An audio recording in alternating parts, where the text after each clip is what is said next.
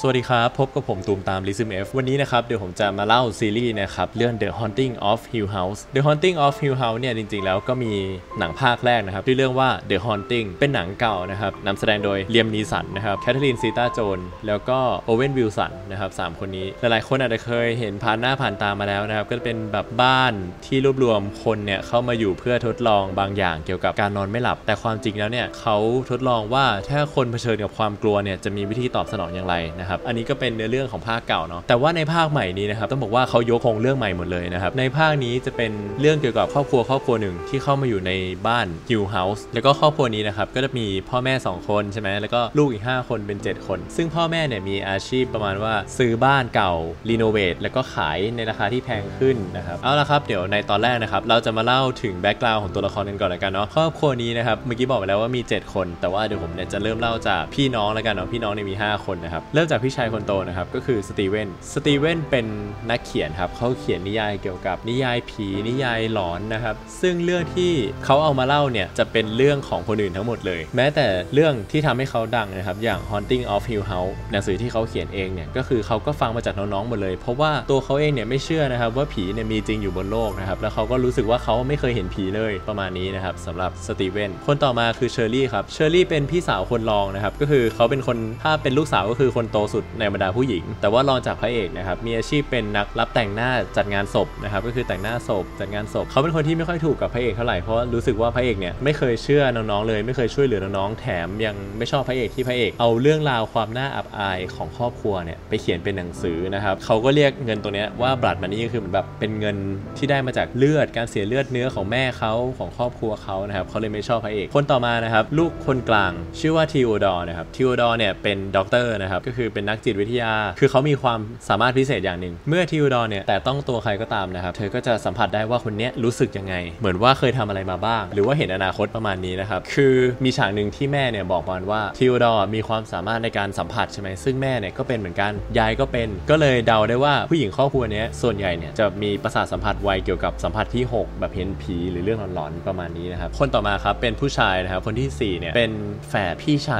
เกิดก่อนน้องคนที่ห้าตอนเก้าสิบวิเขาบอกมานะครับคือน้องคนที่สี่ชื่อว่าลูกเป็นคนที่ติดยานะครับไม่ค่อยมีอะไรก็คือเหมือนตอนเด็กๆก็เป็นเด็กที่พ่อแม่ไม่ได้เลี้ยงนะครับแล้วก็โตมาก็ติดยาตัวเนื้อเรื่องก็ไม่ได้แบบว่าเล่าถึงประวัติการทำงานอะไรของเขาเพราะว่าเขาก็ขอเงินพี่คนนั้นทีคนนี้ทีใช้ชีวิตอยู่ไปวันๆนะครับคือเหมือนพวกพี่ๆเนี่ยก็แอบหนักใจกับลูกเหมือนกันเพราะว่าเป็นคนที่แบบไม่ค่อยเอาไหนอะประมาณนี้เนาะแล้วก็คนสุดท้ายครับคือเนลเนลเนี่ยเป็นแฝดแล้วก็เป็นน้องคนเล็กสุดเนลเป็นเด็กที่เห็นผีตั้งแต่เด็กต้องปรึกษาจิตแพทย์ตลอดนะครับสุดท้ายก็เลยได้แต่งงานกับนักจิตแพทย์นะครับทำไปทำมายังไม่รู้อยู่ๆเนี่ยผัวเขาก็ตายเว้ยคือเนลอ่ะเห็นผีคอเอียงตั้งแต่เด็กในคืนที่ผัวตายเนี่ยเขาเห็นผีคอเอียงอีกแล้วเขาก็คิดว่าผีคอเอียงเป็นคนฆ่าผัวเขาหรือเปล่าประมาณนี้คนต่อมานะครับของในครอบครัวเพลนเนี่ยก็คือคุณพ่อครับคุณพ่อเนี่ยต้องบอกว่าเป็นคนที่น่าสงสารมากนะครับเพราะว่าต้องเป็นคนที่แบกรับทุกอย่างเลยตั้งแต่เหตุการณ์วันที่แม่ตายในบ้านสุดท้ายเนี่ยทำไปทำมาสู้คดียังไงไม่รู้พ่อก็แพ้แล้วก็ติดคุกต้องปล่อยให้ลูกๆเนี่ยไปอยู่กับป้าเจเน็ตไม่ได้เลี้ยงลูกเลยแล้วลูกๆทุกคนเนี่ยก็โทษพ่อประมาณว่าทำให้แม่เนี่ยตายนะครับก็เอาเป็นว่าเกลียดเลยแหละเกลียดพ่อเลยแหละไม่มีใครได้ติดต่อพ่อเลยนะครับแล้วตัวพ่อเองนะครับก็จะเป็นคนที่แบบว่า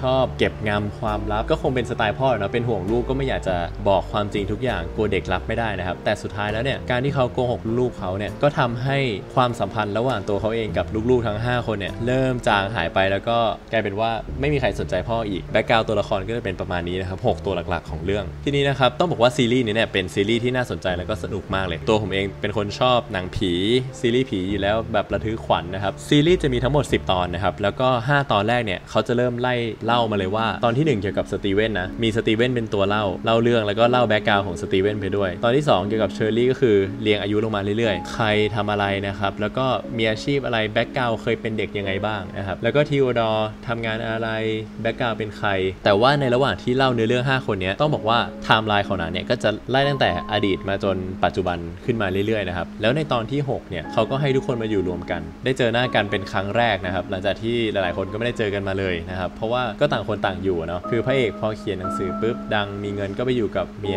ที่ต่างเมืองนะครับแต่ทีโอดอร์กับเชอร์รี่เนี่ยได้อยู่ด้วยกันด้วยเพราะว่าเหมือนทีโอดอร์มาเรียนที่เมืองเดียวกับที่เชอร์รี่ทำงานอยู่แล้วก็ลุคก็ติดยาก็ไปอยู่ที่สถานบำบัดส่วนเนลเนี่ยก็แต่งงานมีผัวก็ไปอยู่อีกที่หนึ่งเนาะตั้งแต่ อี พี ที่หกไปเรื่อยๆเนี่ยเขาก็มารวมกันแล้วก็มาช่วยกันแก้ปัญหามาเผชิญปัญหาเผชิญความหลอนด้วยกัน ทั้งครอบครัวนะครับแบบโอ้โหคือโคมเจอผีกันจ้าละวันเลยแหละแต่เรื่องนี้เนี่ยต้องบอกว่าไม่ใช่ผีที่แบบว่าโผล่มาตุ้งแช่นะครับเป็นผีที่แอบซ่อนแล้วก็มันสร้างบรรยากาศให้เราหลอนอ่ะคือมันไม่ได้ตกใจกลัวแต่ว่ามันหลอนอ่ะเออมันก็จะมีแบบตุ้งแช่บ้างแต่ว่ามีน้อยมากนะครับแต่ส่วนใหญ่แล้วเวลาที่เราดูเนี่ยเราจะอินไปกับการที่เขาเล่าถึงครอบครัวถึงพี่น้องว่าครอบครัวนี้เป็นยังไงเขารักกันยังไงแบบเจอผียังไงผีค่อยๆออกมาแบบวูบว่าแบบมันไม่ไม่ตุ้งแช่เออประมาณนี้ทีนี้จุดกำเนิดของเรื่องเลยนะครับก็คือเกิดจากที่ว่าเนลเนี่ยเป็นน้องคนเล็กใช่ไหมที่เล่าไปนะแล้วก็ตอนเด็กๆเขาเคยเห็นผีแล้วเขาก็ไม่ได้เห็นผีมานานมากอาจจะเป็นเพราะว่าเขาแต่งงานมีแฟนมีความสุขแล้วแล้วเขาก็ลืมเรื่องผีไปนะครับแต่อยู่ๆมาวันนึงเนี่ยพอแฟนเขาตายครับเขาก็เลยคงแบบหลอนๆแบบหลอนประสาทอะไม่รู้เหมือนกันว่าทำไมแฟนถึงตายในซีรีส์เนี่ยก็เล่าประมาณว่าอยู่ๆแฟนก็ตายแล้วในคืนที่แฟนเขาตายเขาเห็นผีคอเอียงเขาเลยเหมือนแบบจิตใจไม่ปกติแล้วอะก็โทรหาพี่น้องทุกคนเลยโทรหาพ่อนะครับว่าแบบผีคอเอียงกลับมาแล้วนะพ่ออะไรแบบนี้หนูจะไปจัดการมันบวกกับคำที่นักจิตวิทยาคนใหม่ที่เป็นหมอเนี่ยแนะนำเนลนะครับคือเขาบอกประมาณว่าในเมื่อคุณกลัวเรื่องนี้ทำไมคุณไม่ไปจัดการกับปัญหานี้ด้วยตัวเองซะล่ะตั้งแต่แบบต้นเหตุมาเลยนั่นก็คือการที่ให้เนลเนี่ยกลับไปบ้านแล้วก็ไปจัดการเคลียร์ปัญหาทราบว่าแบบเออจริงๆแล้วไม่มีผีอยู่จริงหรอกอะไรเงี้ยไม่ต้องไปเชื่อแต่ความซวยคือเนลเนี่ยกลับไปที่บ้านครับแล้วก็กลายเป็นว่าโดนผีหลอกให้ฆ่าตัวตายไว้แล้วทีนี้หลังจากที่เนลตายก็กลายเป็นเรื่องราวขึ้นมานะครับแล้วก็ทำให้ทุกคนเนี่ยได้มารวมตัวกันในตอนที่หกที่เราให้ฟังเมื่อกี้ว่าทุกคนมารวมกันตอนที่หกใช่คือมันเป็นเรื่องของงานศพเนลแล้วหลังจากที่ทุกคนมารวมตัวกันปุ๊บก็เจอผีไล่มาเรื่อยๆจนจบซีซั่นนะครับต้องบอกว่าในซีซั่นหนึ่งเนี่ยจบแบบทิ้งปมไว้เยอะมากนะครับไม่ว่าจะเป็นปมที่เกี่ยวกับห้องแดงคือในบ้านฮิวเฮาส์เนี่ยจะมีห้องแดงอยู่ห้องหนึ่งซึ่งเป็นห้องที่ไม่มีใครสามารถเปิดประตูเข้าไปได้เว้ยแต่ว่าทุกคนเคยใช้ชีวิตอยู่ในห้องนั้นงงปะคือถ้างงต้องไปดูนะครับคือมันจะเป็นประมาณนั้นว่าแบบแต่ละคนเนี่ยเคยเข้าไปใช้ชีวิตในห้องแดงมาแล้วทั้งนั้นแล้วก็จากบทสัมภาษณ์ของนักแสดงนะครับที่เล่าว่าให้ลองสังเกตดูว่าตอนที่เข้าไปในห้องแดงเนี่ยจะต้องมีชิ้นส่วนบางอย่างหรือว่าอุปกรณ์บางอย่างที่ของตกแต่งในนั้น หรืออะไรสักอย่างที่เป็นสีแดงนะครับทีนี้นะครับในตอนจบของซีซั่นหนึ่งนะครับตอนจบเนี่ยขอสปอยเลยแล้วกันเนาะก็คือมันว่าพี่น้องเนี่ยมาร่วมกินเค้กงานฉลองแบบว่าเลิกยาได้สองปีทู เยียร์ แอนนิเวอร์ซารี ของลุคที่ไม่ไม่เสพยาแล้วนะครับแต่เค้กอันนั้นเป็นสีแดงเว้ยแล้วคือซีรีส์มันก็จบแบบทิ้งปมไปเลยก็แบบไม่รู้ว่าคือได้ออกมาหรือเปล่านะครับในความเป็นจริงแล้วอะไม่แน่ก็อาจจะเป็นไปได้ว่าทุกคนอะยังติดอยู่ในห้องแดงอยู่ไม่มีใครได้ออกจากบ้านในฮิวเฮาส์ก็เป็นได้นะครับอันนี้ผมก็ไม่รู้เหมือนกันเพราะมันไม่เฉลยมันทิ้งไว้แบบนั้นนะครับแล้วนักแสดงก็มาให้สัมภาษณ์ประมาณนี้ก็เลยเดาว่าหรือว่าทุกคนยังติดอยู่ในบ้านวะประมาณนี้นะครับเอาละครับแล้วก็ในตอนท้ายคลิปนี้นะครับเดี๋ยวผมเนี่ยจะพาทุกคนมาดูภาพนะครับเป็น